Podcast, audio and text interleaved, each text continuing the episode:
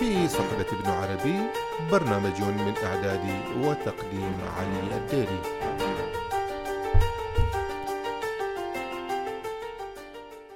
مرحبا بكم في هذه الحلقة. نتحدث عن الإنسان والكلام. نقول إن الله يرزق وأن الله رزاق وأن الله يرحم وأن الله رحيم ورحمن. ونقول إن الله يعطي ويكرم. لا نجد مشكلة كبيرة في هذه الصفات. لا نقع في خطاب التكفير حين نتحدث عن هذه الصفات. لكن حين نقول إن الله متكلم إن الله يتكلم هنا تنبع مشكلة. هنا تثار إشكاليات كبيرة. هنا يدخل التكفير. لماذا؟ هل الكلام خطير؟ هل الكلام يؤدي إلى الكفر؟ هل الكلام يؤدي إلى الضلال وإلى الشك وإلى الشرك؟ نعم الكلام يؤدي إلى ذلك. لذلك خطورة الكلام عند الإنسان تفوق كل الخطورات. ممكن أن يفعل الإنسان أشياء كثيرة. ولكن حين يتكلم تبدأ المشكلة. قد يفعل شيء شنيع وكبير ولا تحدث مشكلة ولكن حين يبدأ يبدأ بالكلام تبدأ المشكلات وتبدأ الإشكاليات. فالإنسان الإنسان كما يقول التوحيدي قد أشكل عليه الإنسان من الكلام. من صفة الكلام الإشكال يأتي من الكلام لأنك حين تتكلم تخلق عالم جديد تخلق خطابا آه، تصوغ آه، فكرة تسوق تصورا بكلامك. الله أيضا حين يتكلم فإنه يخلق لأن الله يخلق بالكلام يخلق بفعل كن حين يقول للإنسان كن إنسانا ينخلق إنسان. حين يقول كن عالما ينخلق عالما. حين يقول كن ملائكة تنخلق الملائكة. فعل كن هذا فعل الكينونة يخلق عبر الكلام. الكلام عند ابن عربي قرين الرحمن وقرين الأثر وقرين, وقرين الإيجاد. بمعنى أن الله يتكلم عبر الرحمة ويترك آثاره في العالم عبر الكلام ويوجد الإيجاد إيجاد الإنسان والمخلوقات والكون أيضا عبر الكلام. والكلام يأتي من النفس الرحماني نفس الله. يأتي منه الكلام. كما أننا كذلك لأننا لأن الله قد خلقنا فخلقنا لنقل تجوزا بنفس التقنية أيضا. نحن نتكلم أيضا عبر النفس. في كل نفس يخرج حرف. لدينا في اللغة ثمان وعشرين حرفا. الثمان وعشرين حرف كلها مختلفة. وعبر هذه الأحرف المختلفة ننشئ كلمات مختلفة. لذلك نصنع بهذا النفس ما هو مختلف. والكلمات التي نخرجها وتتحول إلى خطاب وتتحول إلى قصيدة وتتحول إلى كلمة تلقى أو مقالة أو كتاب تحدث اختلافا لأنها ناتجة من هذا الاختلاف. الله حين يوجد مخلوقاته لا تتشابه هذه المخلوقات.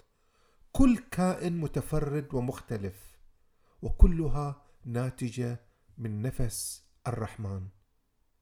اذا فالله متكلم والله لديه صفة الكلام بمعنى أنه لديه صفة الاختلاف الخلق المختلف وصفة الرحمة وصفة أيضا الاتساع.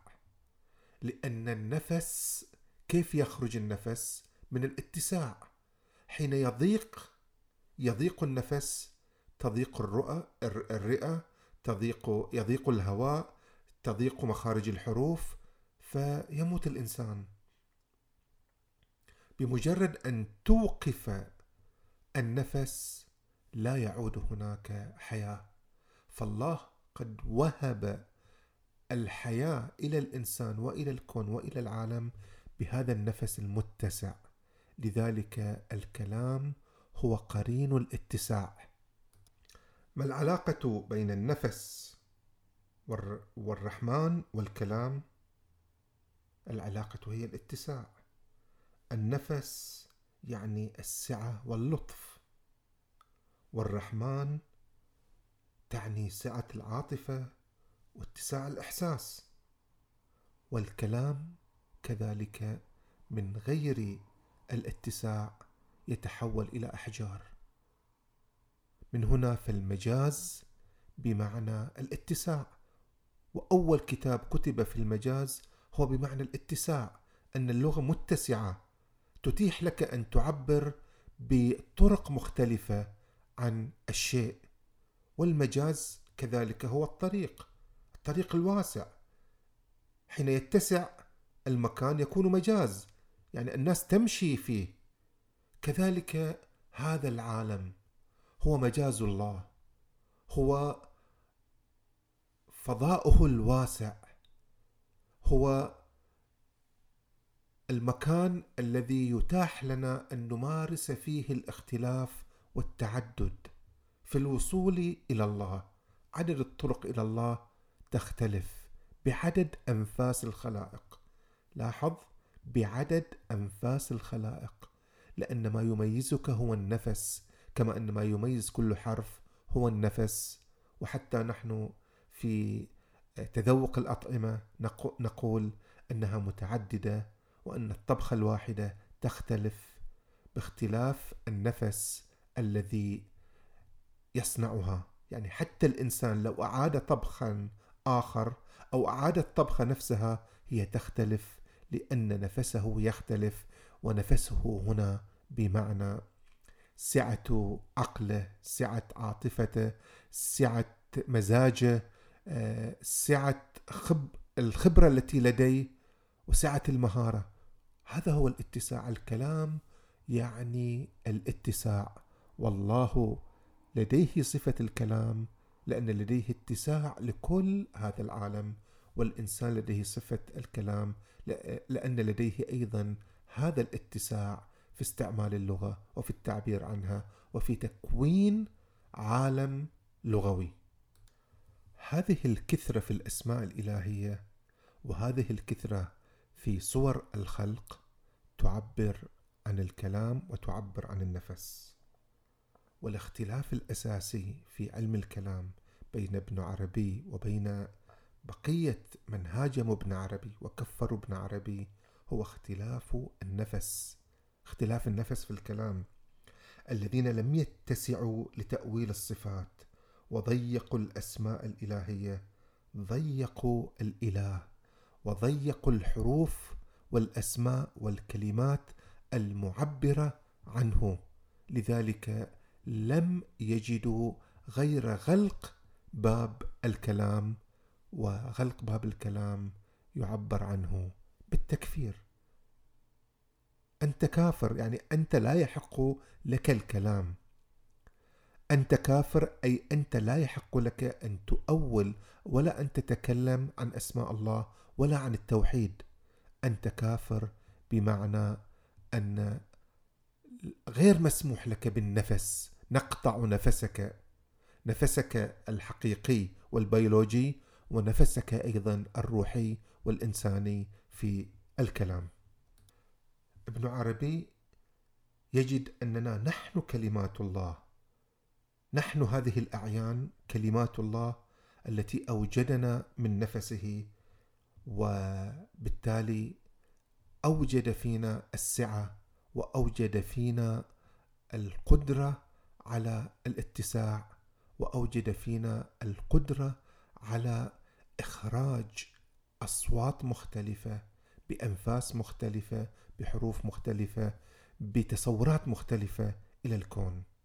يعني لو نأخذ على سبيل المثال آية وكلم الله موسى تكليما ابن تيمية مثلا حين يفتتح هذه الآية يفتتحها بالتكفير. مباشرة يقول أن الكلام في هذه الآية إن الله كلم موسى تكليما آه لابد أن تؤمن بالمعنى الحرفي بالكلام هنا وأن الله كلمه حقيقة وحين لا تؤمن بذلك فأنت كافر. وأول من فتح باب التكفير هو الجهم بالجهم الجعد بن آه الجعد الجعد ثم آه الجهم بن صفوان. الجعد بن درهم ثم الجعد بن صفوان. هؤلاء هم أئمة التكفير لأنهم أولوا كلام الله لأنهم أوجدوا تأويلات مختلفة إلى آية وكلم الله موسى تكليما. كيف أوجد هؤلاء الكلام؟ كيف خلق الله الكلام؟ هذا التأويل الذي أعطوه إلى الآية قد ضاق به نفس ابن عربي عفوا ضاق به نفس ابن تيمية واتسع به نفس ابن عربي. ضاق به نفس ابن تيمية فعلى فمباشرة أصدر لائحة التكفير وتوسع فيه ابن عربي لذلك أخذ هذا هذه الآية إلى فضاء واسع لكي يفتح لنا الطريق ويجعلنا نجتاز فيه ونتحدث عن الله كخالق بأنفاسه هذه المخلوقات المتعددة. لقد منح الله للإنسان لغة للحديث معه. يعني الله أوجد لغة لكي نتكلم نحن معه على نحو مختلف وعلى نحو متسع. هي الأسماء الإلهية. وهذا ما فعله ابن عربي في نظريته. أخذ يعلمنا أخذ يعلمنا كيف نتحدث مع الله كيف نؤول أسماء الله كيف نجعل هذه الأسماء لغة اتصال لا لغة انقطاع لغة تمكننا من الحديث ومع الألوهية وفهم الألوهية على نحو مختلف ومتسع. هذا هذا ما فعله ابن عربي وما فعله خصومه أنهم أغلقوا هذا الباب لأنهم لا يريدون لأحد أن يتحدث مع الإله أن يكلم الإله. يريدون منك أن تحول الأسماء الإلهية إلى أحجار إلى أصنام. ليس فيها متسع ليس فيها نفس. لا تنطق لك لا تتكلم معك لا تستطيع أن تقلبها لكي تعرف الإله الذي في باطنها أو الإله الذي في صورتك أنت. لأن أنت أيها الإنسان أنت متكلم بمعنى أنك تعكس القدرة الإلهية والصفة الإلهية صفة الكلام. كما أنك تظهر فيك صفة الرحمة فأنت تعكس صفة الرحمة التي آه، في الإله. كذلك أنت بكلامك تعكس صفة آه، الكلام عند الله. فإذا كنت لا تتكلم إلا على نحو ضيق لا تتكلم باتساع ولا بتأويل ولا باختلاف فأنت تعكس إلهك بهذه الصورة فيكون الإله أيضا على شاكلتك غير متسع وغير قادر على أن يمنح الأشياء خلقا جديدا. كما أنك بلغتك تمنح الأشياء أيضا خلقا جديدا. مع كل ذلك لكي يتجنب ابن عربي أيضا التكفير يقول أن نسبة الكلام إلى الله مجهولة لا تعرف. نحن لا نعرف كيف الله إنه متكلم ولكننا نؤول ذلك ونحاول أن نفهم من خلالنا كيف إن الله متكلم. لكننا لا ندعي وابن عربي لا يدعي إننا نعرف كما نعرف الإنسان كيف يتكلم وكيف يخرج حروفه. نحن لا نعرف الله كيف يتكلم ولكن نعرف أنه يتكلم. ونحن موجود نحن مخلوقون وموجودون لأننا كلمات الله.